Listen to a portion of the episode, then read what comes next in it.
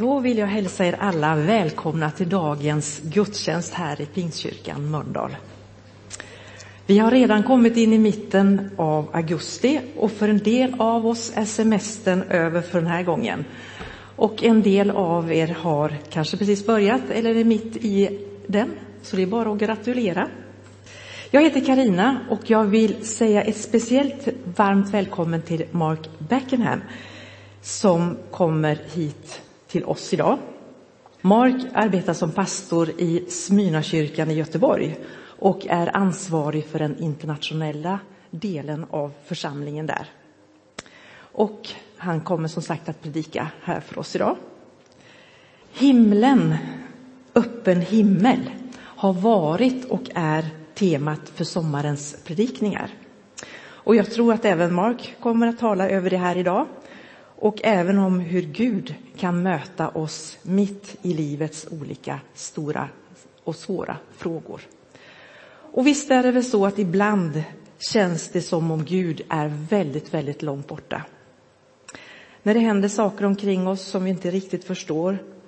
Och samtidigt så vet jag att han är med i allting som sker. Lite motsägelsefullt kan tyckas. Men kanske att Mark kommer att reda ut ett och annat här idag om hur detta hänger ihop. För det ska bli väldigt intressant att lyssna till honom här idag. Tack ska ni ha. Det är en stor glädje för mig att få vara här i Pingstkyrkan i Mölndal. Att få vara här den här sköna dagen och att få dela Guds ord tillsammans med er. Och dela några tankar omkring den här sommartemat som ni har valt, nämligen en öppen himmel. Jag tror att jag vill börja med att på något vis låta oss vara förankrade i verkligheten och hur det ser ut idag. Och eh, om vi ska vara riktigt ärliga med varandra så tror jag att du håller med mig om att det inte är så himla lätt att leva livet ibland, utan ibland så kan det vara ganska tufft, ganska utmanande och till och med ganska rörigt. Jag kan se tillbaka i mitt liv på tillfällen och perioder då livet inte alls har varit så där jätterakt och smidigt utan ganska varit, varit väldigt rörigt och jobbigt. Och så har vi den här perioden som vi just nu eh, har fått uppleva. Då vi ser tillbaka på över ett år då vi har fått uppleva den här pandemin och upplevt att ja, det har ju inneburit eh, ja, mycket röra och eh, oro och bekymmer på lite olika sätt i våra liv och i våra församlingsliv också. Så att livet är inte helt enkelt och eh, kan till och med skulle, skulle kunna liknas vid en berg och dalbana. Ni vet att eh, efter många månader utav att vara stängt så öppnar man upp Liseberg för någon månad sedan och berg och dalbana är någonting som många såg fram emot.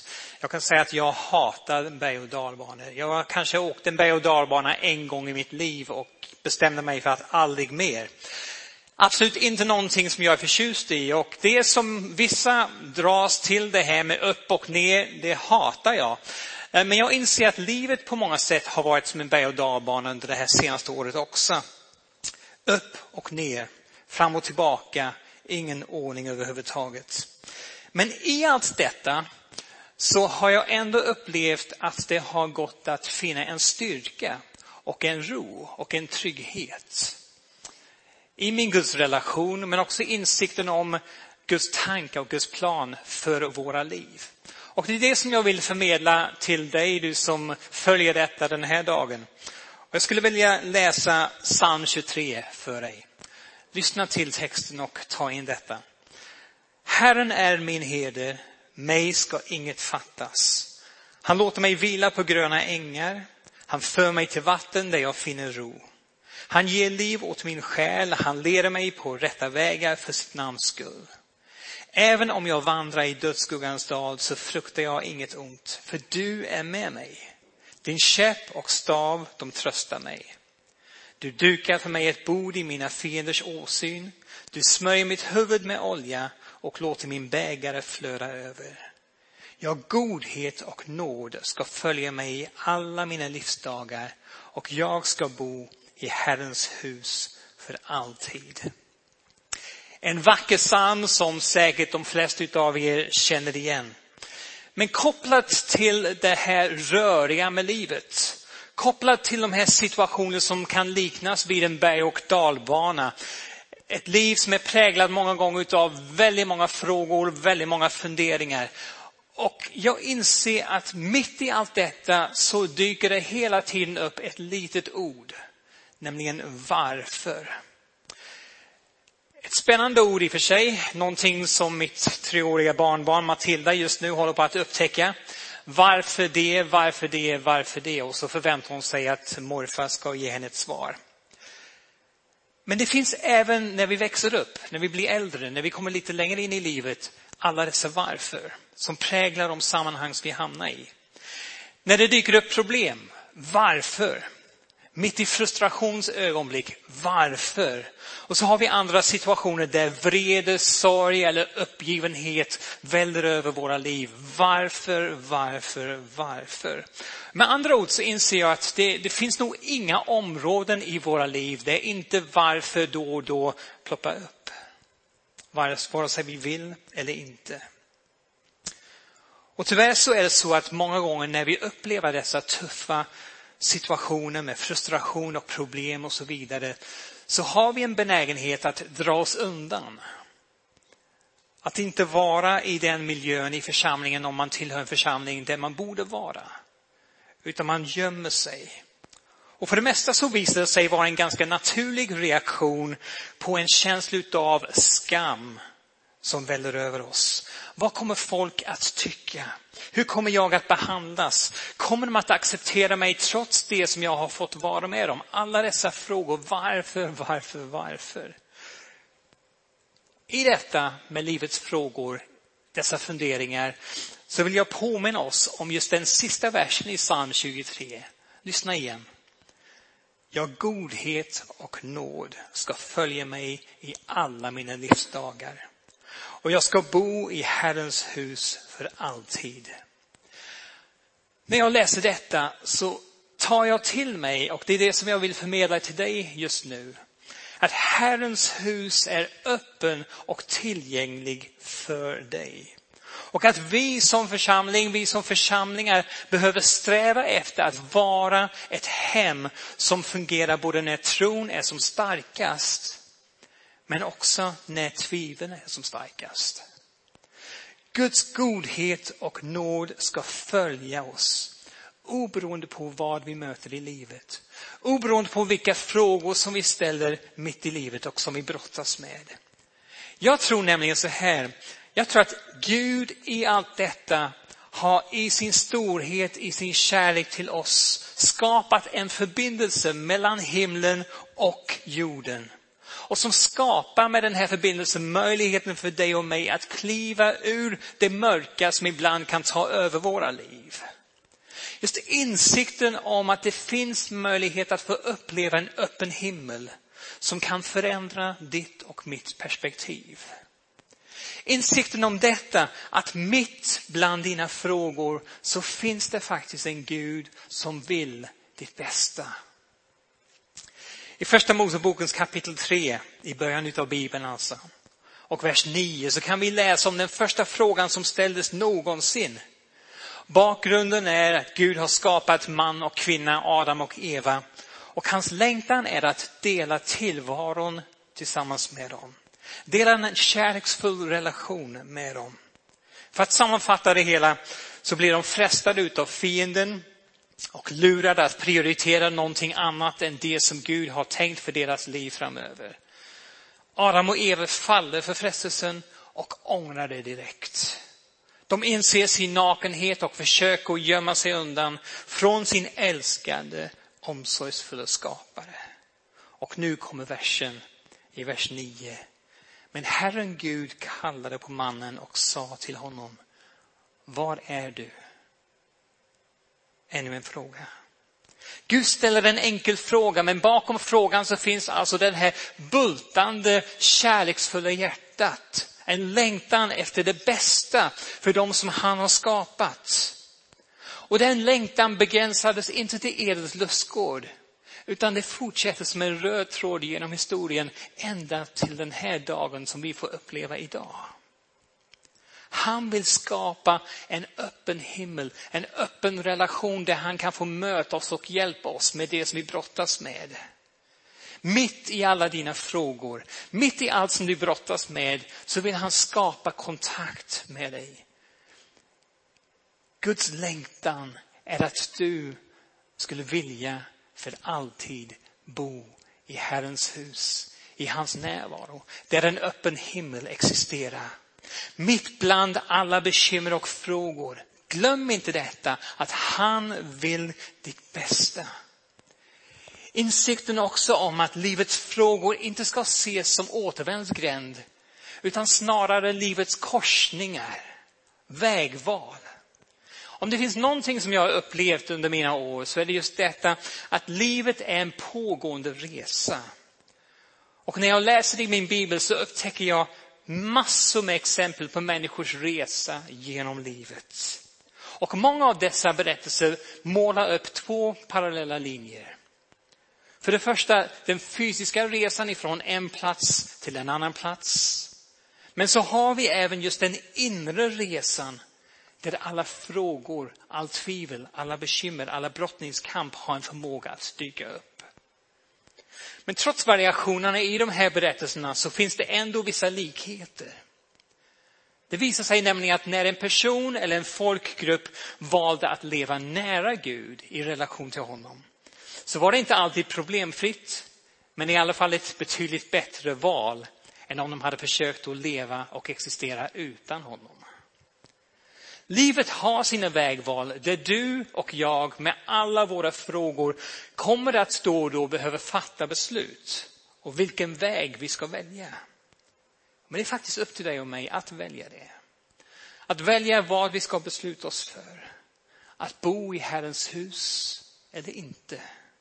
Att vara i hans närhet så att han kan få möta oss eller inte. Varför skulle vi välja att chansa egentligen? Så jag inser att livet har sina potentiella återvändsgränder. Men livet är inte tänkt att vara en återvändsgränd. Och kanske är det så att du trodde att livet hade kommit till en punkt och det finns ingen framtid. Nu vill jag säga till dig den här dagen att det finns trots allt en framtid. Det finns en väg. Den är öppen för dig. Jag ser också insikten om detta, att det finns en väg, en förbindelse som kan leda dig ur det svåra, ur din bekymmer, ur din oro, ur dina frågor mot en öppen himmel. Våra frågor kan ibland bli så många så att det skapar den här nästan oövervinneliga röran. Men jag är också övertygad om att Gud kan använda våra frågor, dina frågor, dina hinder, det som verkar vara rörigt och stökigt i ditt liv just nu, kan han använda och istället i och ur detta skapa ordning och reda. Skapa nya förutsättningar, nya möjligheter. Jag tror att det finns en förbindelse som kan leda oss ur våra livsröra och mot en öppen himmel. Det finns en spännande berättelse i Gamla testamentet som handlar om en man som heter Abraham. Han är gift med en kvinna som heter Sara. Båda två är gamla eh, och det visar sig då att hon har inte kunnat föda något barn. Och det på något vis har dragit en känsla av skam över både Abraham och eh, hans eh, familj. Då bestämmer de sig för att göra någonting. Nämligen hantera det på ett mänskligt sätt. Och så plockar de in en kvinna, en tjänarinna som heter Hagar. Hon blir med barn och föder en kille som heter Ismael. Och så skapas en röra och stökig situation för familjen, för plötsligt så har vi ett barn som är utom äktenskapet och så vidare och så finns det avundsjuka och så vidare. Det blir rörigt, rörigt, rörigt och är inte våra liv ibland röriga, röriga, röriga? Men det slutar inte där.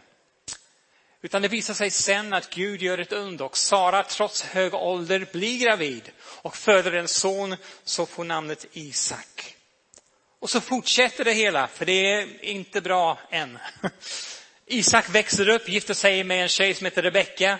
Röran fortsätter att växa, för Rebecka får två söner, Esau och Jakob, som är två totala motsatser. Esau är pappans pojk, Jakob är mammans pojk.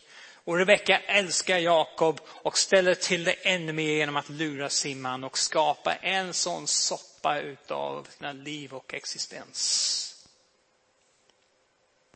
Det kan också vi göra ibland. Men det finns en väg ur detta. Vad som händer sedan är att Jakob, på grund av allt stök, på grund av alla frågor, all frustration, han flyr undan sin situation. Och vet inte riktigt hur det här kommer att sluta. Men han vet att han har fått i alla fall ett löfte ifrån sin far. I första Moseboken kapitel 28 så står det så här, just löftet som Isak ger till Jakob. Gud den allsmäktige ska välsigna dig och göra dig fruktsam och föröka dig så att du blir många folk. Han ska ge Abrahams välsignelse åt dig och dina efterkommande så att du får inta det land som Gud gav åt Abraham. Det land där du nu bor som främling. Med andra ord så finns det ett löfte som Gud har gett till Jakobs farfar som Jakob håller fast vid, som har alltså fortsatt till hans pappa Isak och nu är det Jakob som håller fast vid löftet. Trots röran, trots frågor, trots att han inte riktigt vet hur det här kommer att sluta, så håller han fast vid löftet att det finns någonting mer. Det måste finnas någonting mer. Lyssna här. Livet är inte tänkt att vara en röra i all evighet. Livets röra kan vara faktiskt en möjlighet att kliva ur det som är så fängslande och jobbigt och svårt. Jag fortsätter att läsa ifrån kapitel 28 i första Moseboken och ifrån 11, vers 11 och framåt. Han kom till en plats, alltså Jakob, kom till en plats där han måste stanna över natten eftersom solen hade gått ner. Och han tog en av stenarna på platsen för att ha under huvudet och la sig att sova. Då hade han en dröm. Han såg en stege rest på jorden. Den nådde ända upp till himlen och Guds änglar steg upp och ner på den. Och se, Herren stod ovanför den och sa, jag är Herren, din far Abrahams Gud och Isaks Gud. Det land där du, där du ligger ska jag ge åt dig och dina efterkommande. När Jakob vaknade upp ur sömnen så sa han, Herren är verkligen på denna plats och jag visste det inte. Han greps av fruktan och sa, hur helig är inte denna plats? Det måste vara Guds boning. Här är himlens port. Tidigt på morgonen så steg Jakob upp och han tog stenen som han hade vilat sig mot och reste den till en stor och hällde olja över den. Och han kallade platsen Betel, som betyder Guds hus. Jakob gav ett löfte och sa, om Gud är med mig och bevarar mig på denna resa som jag gör och ger mig bröd att äta och kläder att ta på mig och jag kommer tillbaka till min fars hus i frid, då ska Herren vara min Gud. Det slutar alltså med, i den här berättelsen, den här stökiga berättelsen, det slutar med att Jakob bor tillfälligt och även sover tillfälligt på en plats som han döper till Herrens hus. Och i det här Herrens hus så upplever han det himmelska med en stegen förbindelse mellan det himmelska och det jordiska mellan det fantastiska, mirakulösa med en allsmäktig Gud som älskar oss och bryr sig om oss och så hans eländiga tillstånd på grund av allt som hans släkt har ställt till det med. Finns det någon möjlighet att hitta någon koppling mellan det som vi kan ställa till med ibland som människor och så det som Gud har som plan för våra liv? Jag tror det. Jag tror inte att himlen är stängd. Jag tror att himlen är öppen bara vi vågar vända oss mot himlen. Bara vi vågar säga och erkänna, okej, okay, jag har ställt till det för hundratusende gången. Men jag vill ändå tro att det finns en väg ur detta. Han fattade, Jakob fattade väldigt snabbt välsignelsen av att vara på den här platsen. Den här välsignelsen som ledde till både en fysisk men också en andlig återhämtning så att han kunde fortsätta sin livsresa. Som sagt, livet är inte tänkt att vara en återvändsgränd. Det är inte tänkt att sluta i din oro, i din frustration, i dina problem och bekymmer och dina frågor. Utan det finns en väg framåt. Det finns en väg in i en större förståelse av Guds tankar för ditt och mitt liv. Herrens hus en öppen himmel. En miljö som vi ska utveckla. Där livsfrågor ryms. Där livsröran ryms. Där vi inte förväntas vara perfekta och fullkomliga för att få plats. Utan du får komma som du är och vi ger dig löftet om att du kan få möta en Gud som tar emot dig och accepterar dig. Det här är både till dig som aldrig har sagt ja till Gud, aldrig sagt ja till Jesus. Men också till dig som kanske har en tro eller har haft en tro, men livet har ställt till det för dig. Och gjort att du tror inte att det finns en väg tillbaka eller en väg framåt. Du tror att Gud är långt, långt borta, att han inte går att nå längre. Jag vill använda dessa bilder, dessa bibeltexter för att bara hjälpa dig att förstå att det finns trots allt en framtid. Jag vill avsluta mina tankar med att säga så här, att om församlingen är verkligen världens hopp, då måste vi kunna erbjuda något som världen inte har. Världen är ute efter fördömelse och att lägga skamtecken över oss. Men församlingen, Herrens hus, ska vara en plats där vi skapar den här förbindelsen mellan det himmelska och det jordiska. Då vi har en plats där människor kan komma och få uppleva att det finns en öppen himmel och att Gud kan och vill möta mig. Den här direkta länken till Gud. Där Gud kan få ta sig an det som du och jag har ställt till med. En av mina starkaste passioner är en längtan att se människor upptäcka Guds syfte och Guds plan för deras liv. Att se hur människor blir förnyade till ande, kropp och själ, precis som Jakob. Egentligen så var han fördömd på grund av allt som hade hänt. Alla fel, alla misstag som hade gjorts.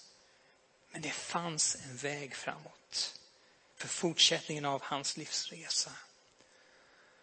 Därför vill jag säga så här till dig att om du känner dig överväldigad just nu med livets frågor, med röran i ditt liv, med frustrationen, om du verkligen kan likna ditt liv vid den här berg och dalbanan som jag nämnde.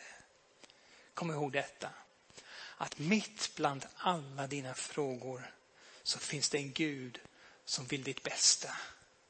Som har en plan, som har en tanke, som har en framtid för dig. Kom ihåg detta att livets frågor ska ses som korsningar, vägval och inte återvändsgränd. Kom ihåg detta att det finns en väg ur den röran som du har ställt till med. Livets röra kan faktiskt vara en möjlighet till att komma vidare. Jag ska be en bön alldeles strax. Jag vill bara inbjuda dig till att få vara med om en, en personlig Betelupplevelse. Då du får uppleva där du finns, hemma hos dig, ensam eller tillsammans med några andra. Då du får uppleva en känsla av en öppen himmel där det inte finns någon fördömelse. Då du inte får den här stämpeln hopplös fall. Utan där du får uppleva en öppen himmel, en öppen famn, en trappa, en förbindelse som kopplar de himmelska möjligheter till det svåra som du upplever just nu. En plats där Gud vill möta dig en plats där Gud vill tala till dig. Vi ber. Herre, jag ber en enkel bön just nu och lita på att ditt ord kommer att fortsätta tala till den eller den som tar emot det. Bara du känner till alla livssituationer, alla aspekter som finns representerade bland de som följer den här gudstjänsten. Men här just nu så vill jag inte fokusera på problemen, jag vill inte fokusera på frustration och oro och frågorna, utan jag vill fokusera på det som du vill och kan göra. Att du har skapat förutsättningarna för oss att få uppleva hur du griper in och förvandlar och förändrar och lyfter oss ur dödsskuggans dal. Herre, låt oss få känna att vi kan vara välkomna in i din närhet. Så att vi har en längtan efter att få bo i ditt hus för all framtid. Och där få känna att vi kan få möta dig dag in och dag ut. En öppen kommunikation för att din kärlek den tar aldrig slut. Så ber jag just nu för den som kanske aldrig har tagit ett beslut för att ta emot dig. Herre, ge dem mod att den här dagen säga ja, jag behöver detta. Och för den som är kristen men som har tvivlat. Herre, låt dem få se på nytt din öppen famn. Låt dem få se, precis som Adam och Eva fick se och höra din röst där du ställde frågan, var är du, var är ni? Att du ställer den frågan idag och vill välkomna tillbaka in i din kärlek. Välsigna fortsättningen av den här gudstjänsten jag ber. Amen.